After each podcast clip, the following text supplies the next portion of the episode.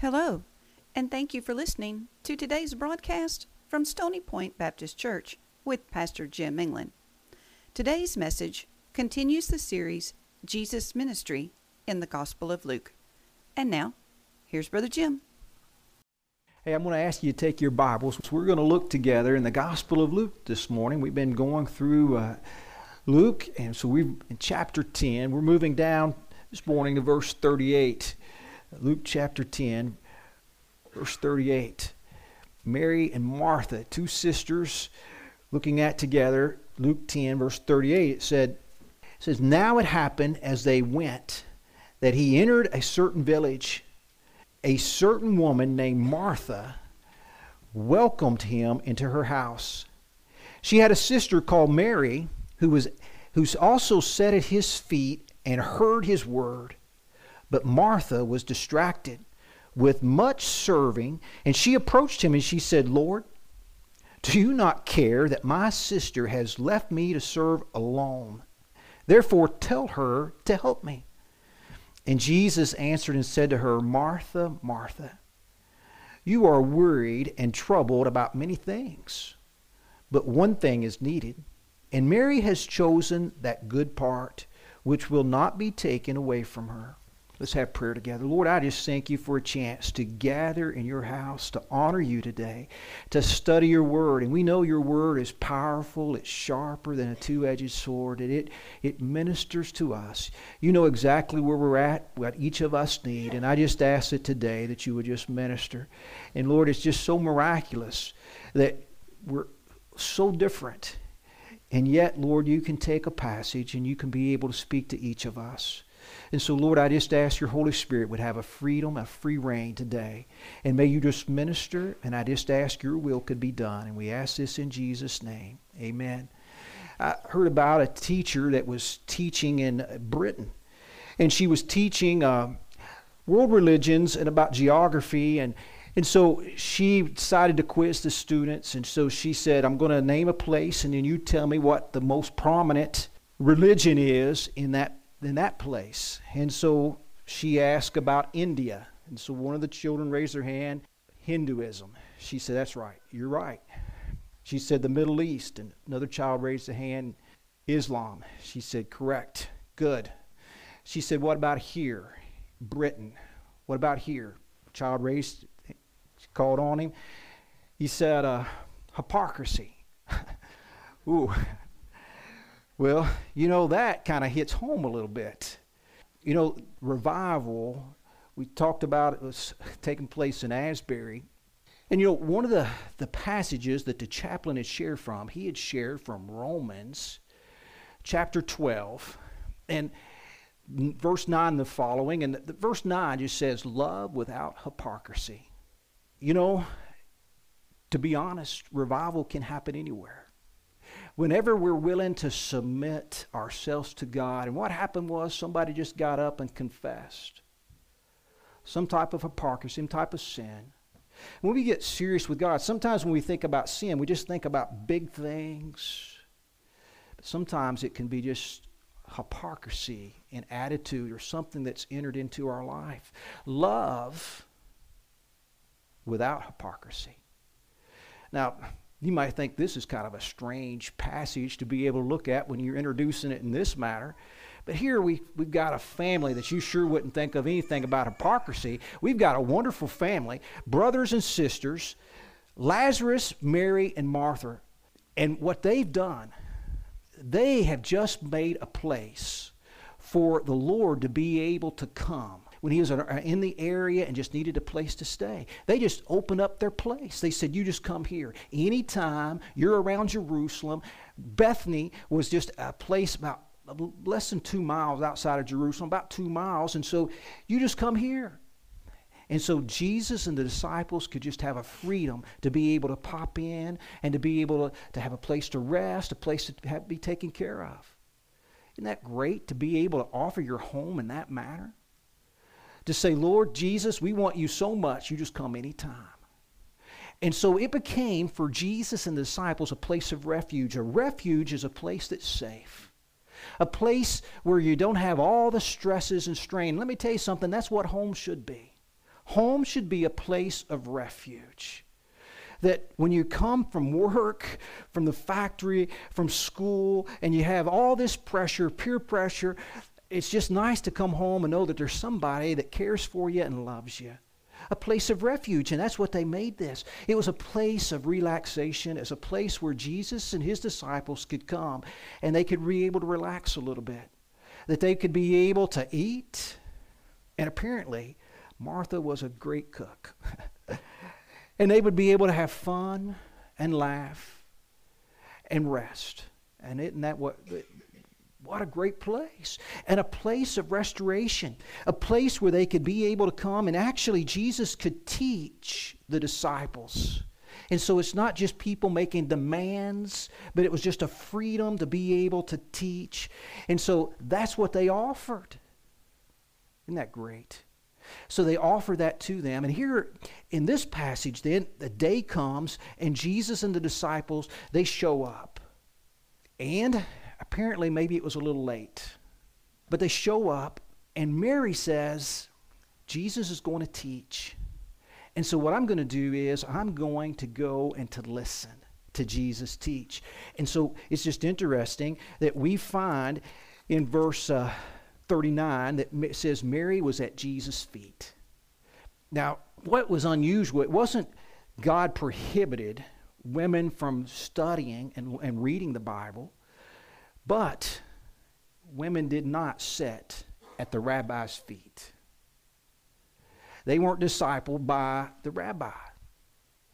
And some had said it's a waste of time to just teach women. But obviously, Jesus didn't feel that way.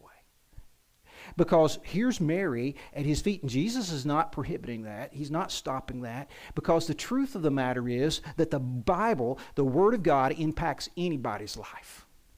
And every single person needs to be able to know as much as they can about Scripture, about as much as they can about truth. And Jesus felt that way, and so Mary's here at his feet. See, Jesus said this in, in Luke 6 47 talking about what a true disciple is, he said, It's one who comes to me and hears my words and acts upon them. In chapter 8, verse 21, talking about true brethren, he said, It's those who hear the word of God and keep it, or do it, or practice it. Uh, chapter 11, verse 28, he says something similar. He said, Blessed. Blessed are those who hear the word of God, do it. They keep it, they put it into practice. Remember the sowing the seed parable? Jesus said the person in chapter 8, verse 15, that's where it has the good soil, it's those, it's the ones who have heard the word with a noble, with a honest, with a good heart, and they keep it. They hold it fast. They bear fruit with patience. God's word. Let's see, there's a pastor, his name's Jeff Shreve, pastors in Houston, Houston, Texas. And so he was talking about his daughter, his middle daughter. He said she come in from college, and he said, my middle daughter, uh, he said, there's a lady that was in our church. He named her name. It was Ada Ferguson. He said she was just such a wonderful lady, had such good advice, and my family loved her. And he said, so my daughter, she was older, and when she come in from college, she just went to have to visit her. She said, and Miss Ferguson shared with her something that just impacted her. She pulled out a Bible and she said, Every year I get me a new Bible. And she said, Every year I read through the Bible. And she said, And what I do is, she said, I'll pick out one of my children, one of my grandchildren, or a friend, niece, nephew, and I'll put their name in that Bible. And she said, and then I'll put throughout that Bible as I read, I'll underline things that have stood out to me. She said, if I've got room, sometimes I'll write down a prayer or I'll just write down something that Lord has showed me. And at the end of the year, I give them that Bible. He said, well, she come home and she said to herself, I'm going to do that. And she said, You know, I don't know who I'm going to marry, but I'm going to do that for my future husband. See, her mother had taught her, she said, one day God's got somebody special for you, just like He did Ruth in the Old Testament.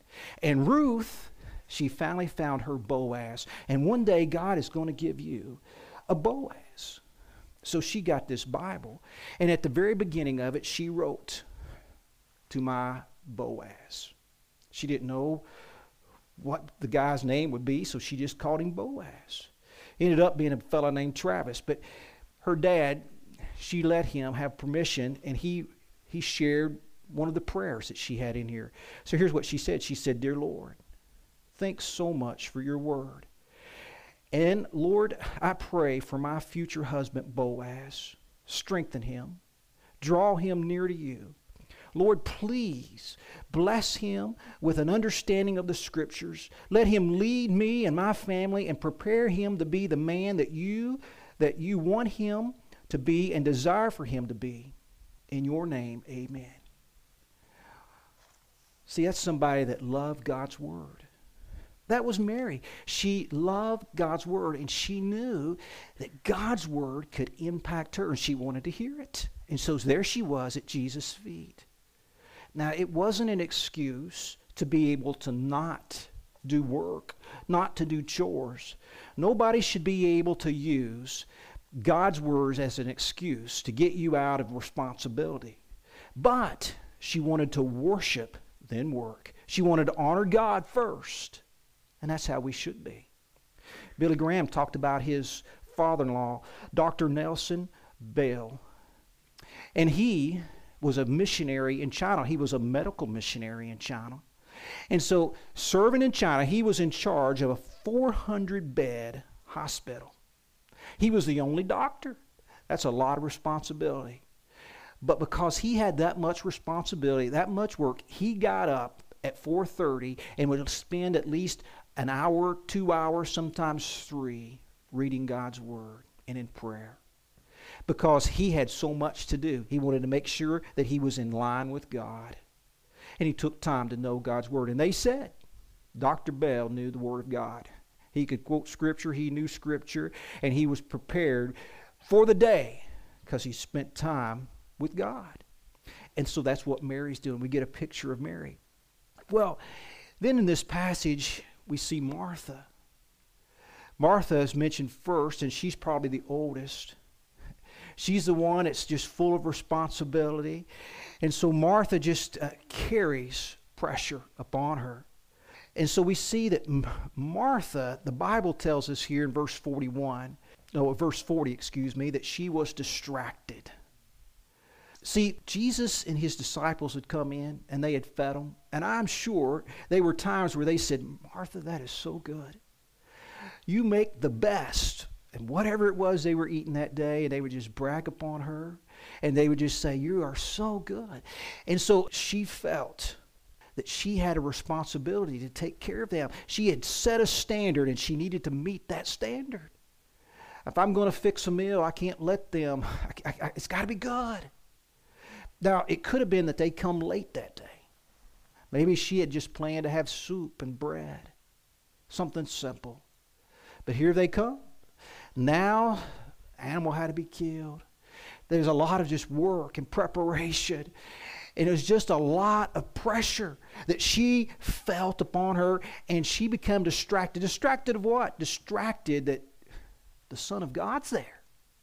Distracted that Jesus is here teaching. Distracted that He's there and you have a chance to be with Him. But she just feels this weight. Now, many of you can relate to her. Listen, there's ladies that's trying to do jobs, that's uh, trying to cook, trying to clean. There's a lot of work. And many of you can just feel the stress, the strain, the pressure. There's men that feel that. You come in, there's things to do around the house. There's farm, the animals have got to be taken care of. There's accidents that take place. You're not expecting this, and all of a sudden, what was a good day, it's stressful. There's a lot of strain. That's how she felt, and she became distracted. Not only she become distracted, but she's disgusted. She's alone. She starts looking, and there's her sister. Now, if her sister was to help, maybe she could pull it off. But there's her sister down there at Jesus' feet, and she becomes angry, disgusted. You can, you can understand when things, uh, when you're serving and things aren't going right, because what we see is the joy is gone.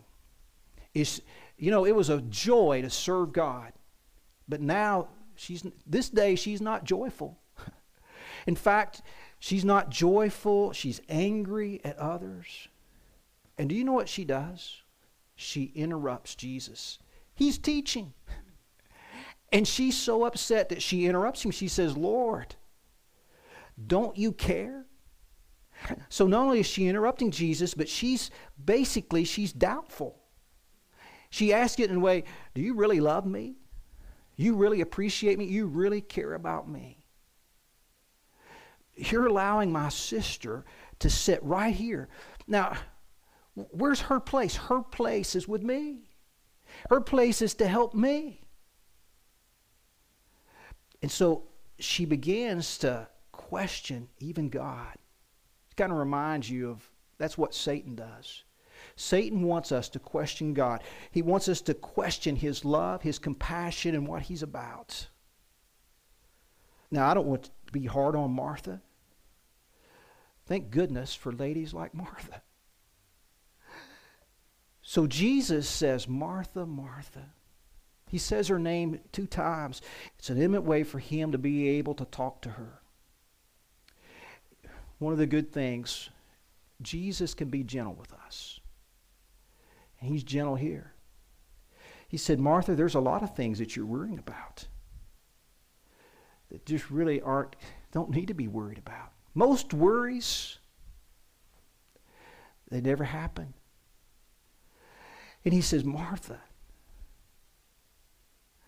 keep it simple. Jesus and them just showed up. Soup and bread would have been fine. They didn't have to have the best. They just showed up that day. They'd have been happy. He said, Martha, your sister has chosen to sit here and listen. I'm not taking the word from her. I'm not taking she's chosen the best thing. You see, we need to be able to worship God and then serve. Mary and Martha, what about them? Do you think this lesson set in? I think it did. Do you know in John's gospel, in the 11th chapter, there we find that their brother Lazarus died. They sent for Jesus when he was sick and he never come. He comes afterwards. And there Jesus shows up. And when he does, Martha runs out to be able to meet Jesus. When she does, they have this conversation. And Martha said to him, verses verse 21 of chapter 11, she said, Lord, if you'd have been here, my brother would not have died. But even now, I know that whatever you ask of God, God will grant, give you. And Jesus said to her, Your brother will rise again.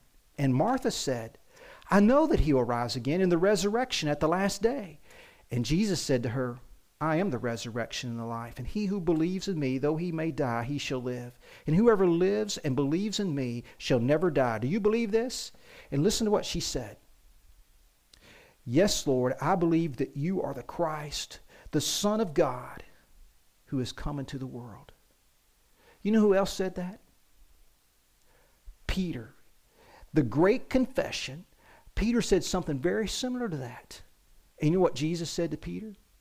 Flesh and blood didn't reveal this to you, Peter. This only comes by the Spirit of God. How could Martha be able to say these words? Because she must have sat at Jesus' feet she must have heard him teach about the resurrection. She heard him and she became convinced by the power of the Word of God, by the power of His words, and by the Spirit of God at work. He is the very Son of God. And so Mary, Martha makes this confession. See, she made a change. Now, when you get to chapter 12, Jesus, once again, they're having a meal for him. You know what's interesting? Here's what it says about Martha and Martha served.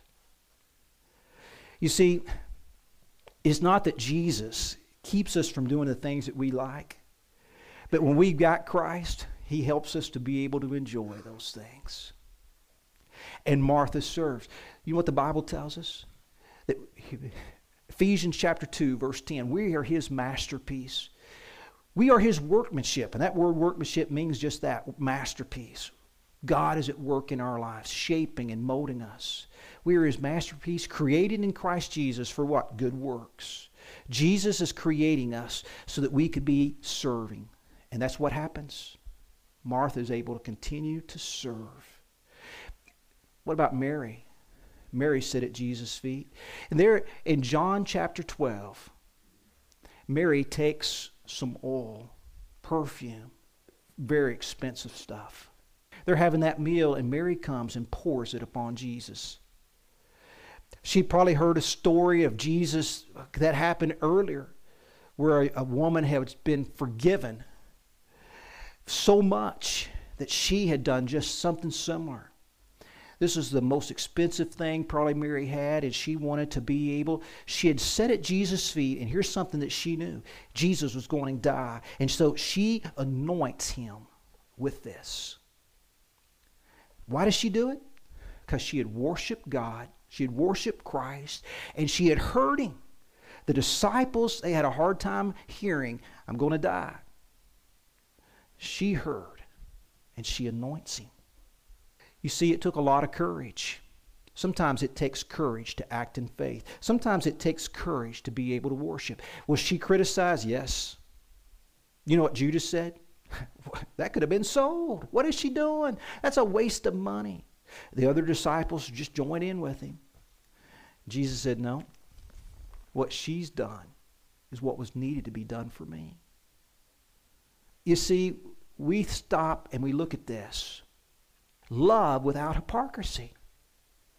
Is there things and areas in which we're serving, which we say, God, I'm doing this for you, but actually, my ego is important? Actually, I do want to be noticed and patted on the back. Listen, love without hypocrisy. Is our attitude the problem? If we really want revival, we just need to be able to get clean with God. Maybe there's something in our life that's not right and we need to give it up. Maybe there's a sin that we are practicing and we need to be able to turn from that. Or maybe we just need a change in our attitude. God is still at work. And He's not only at work up around Wilmore, God's at work here. His presence is here. And He's wanting to do a work in our life. We're going to be taking of the Lord's Supper today. It is important that we examine ourselves and prepare ourselves. The altar is open. We're going to stand together. We're going to have prayer. And then we're going to sing an invitation. Altar is open. And if you need to come, I want you to come. All right, let's stand together. Let's pray. Lord, will you bless us during this time? I just ask, Lord, it would be a sacred time that you would just to help each of us to examine ourselves. May your will be accomplished. Lord, there may be somebody here today that doesn't know you as Lord and Savior. And Lord, may they be able to make that great confession that Jesus is the very Son of God. And Lord, may they receive you today as their personal Lord and Savior. Uh, will you just bless this time? May your will be done in Jesus' name. Amen. Thank you for listening to Pastor Jim England. If you missed a sermon or would like to re listen to a message, you can find Brother Jim on Spotify, Google, and Apple under Stony Point Podcast with Jim England. God bless you.